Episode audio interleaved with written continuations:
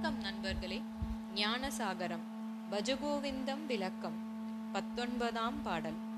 யோகரதோ வா போகரதோ வா. சங்கரதோ வா சங்க விஹீனக எஸ்ய பிரம்மணி ரமதே சிந்தம். நந்ததி நந்ததி நந்தத் ஏவ. தன்னுள் ஆளும் பிரம்மம் உணர்ந்தே தன்னில் யோகியினை பண்ணும் பல்வித கருமங்கள் ஏதும் பந்தப்படுத்தல் செய்யாது. ஒருவன் யோகத்தில் ஈடுபட்டவனாக இருந்தாலும் போகங்களை அனுபவிப்பவனாக இருந்தாலும் பிறருடன் தொடர்பு வைத்துக் கொண்டவனாக இருந்தாலும் தொடர்பற்றவனாக இருந்தாலும் மேற்கண்ட எந்த நிலையிலும் பிரம்மத்தின் மீது மனம் செலுத்தியவனாக இருந்தான் என்றால் அவன் முக்காலத்திலும் ஆனந்தத்தை பெறுகிறான். மெய்ப்பொருள் ஒன்று அதற்கு பெயர்கள் பல. ஒரு காலத்திலிருந்து இன்னொரு காலத்தில் மறைவது மெய்ப்பொருளாகாது. ஓரிடத்திலிருந்து மற்றொரு இடத்தில் இல்லாது போவதும் பிரம்மமாகாது. காலதேச வர்த்தமானத்தால் கட்டுப்படாததே மெய்ப்பொருள். அது சத் என்று கூறப்படுகிறது. அப்பொருள் பேரறிவு சொரூபமாக இருப்பதால் அது சித் எனப்படுகிறது. பின்பு இன்பத்திற்கு அது உறைவிடம். மகா நிர்வாண தந்திராவில் பிரம்மன் தோத்திரத்தில் பிரம்மத்தை பற்றி விவரிக்குங்கால் அச்சத்திற்கு அச்சமாகவும் பயங்கரத்தின் பயங்கரமாகவும் உயிரினங்களின் தொடக்கமாகவும் தூய்மையினை தூய்மை செய்யும் தூய்மையாகவும் உள்ளது. உயர்வின் உணர்வினை ஆற்றுப்படுத்துவதாகவும் உயர்விற்கெல்லாம் உயர்வாகவும் காப்பாளர்களையெல்லாம் காப்பதாகவும் உள்ளதே பிரம்மம் என்பர். இத்தகு மேலான பிரம்மத்தில் லயித்து ஆத்மானுபாவத்தில் சச்சிதானந்தத்தில் லயித்திருப்பவன் செய்கின்ற கர்மங்கள் யாவும் அவனை ஒட்டாது.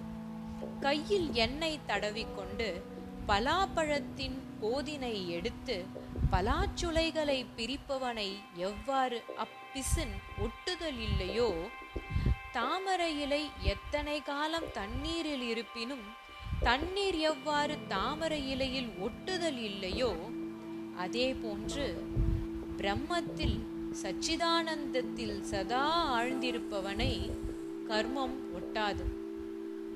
யமுனையை கடப்பதற்கு வியாச பகவான் யமுனை கரைக்கு வந்தாராம். அப்பொழுது கோபிகைகளும் வந்தார்களாம். ஓடக்காரர் யாரும் அங்கு இல்லையாம். கோபிகைகள் வியாசரை நோக்கி யமுனை நதியினை கடக்க வேண்டுமே என்ன செய்வது என வேண்டினார்களாம்.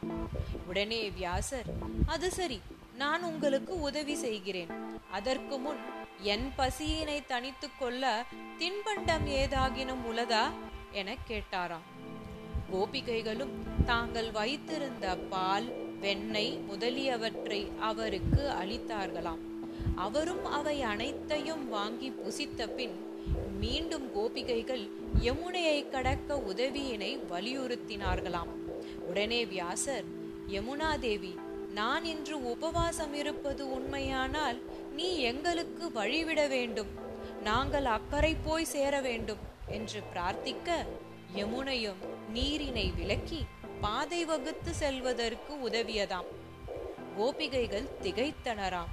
இதில் ஆழ்ந்துள்ள பொருள் யாதெனில் பிரம்மானந்தத்தில் லயித்த உண்மையான ஞானியின் எச்செயலும் அவனை பாதிக்காது என்பதை வினைப்பயன் அற்றவனாய் நித்திய திருப்பதனாய் எதையும் சாராதவனாய் இருப்பவன் கர்மத்தில் ஈடுபட்டாலும் அவன் கர்மம் செய்கிறவன் அல்லன்.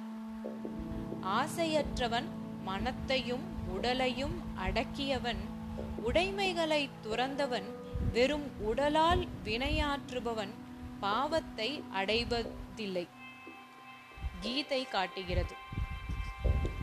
யோகியானவன் பிரம்மத்தில் லயித்து தன் கருமத்தை செய்கின்ற காரணத்தினாலே பிரம்மார்ப்பணமாக பயன் கருதாது செயலை செய்கின்ற காரணத்தினாலே செயலால் ஒரு பயனும் அவரை சேர்வதில்லை.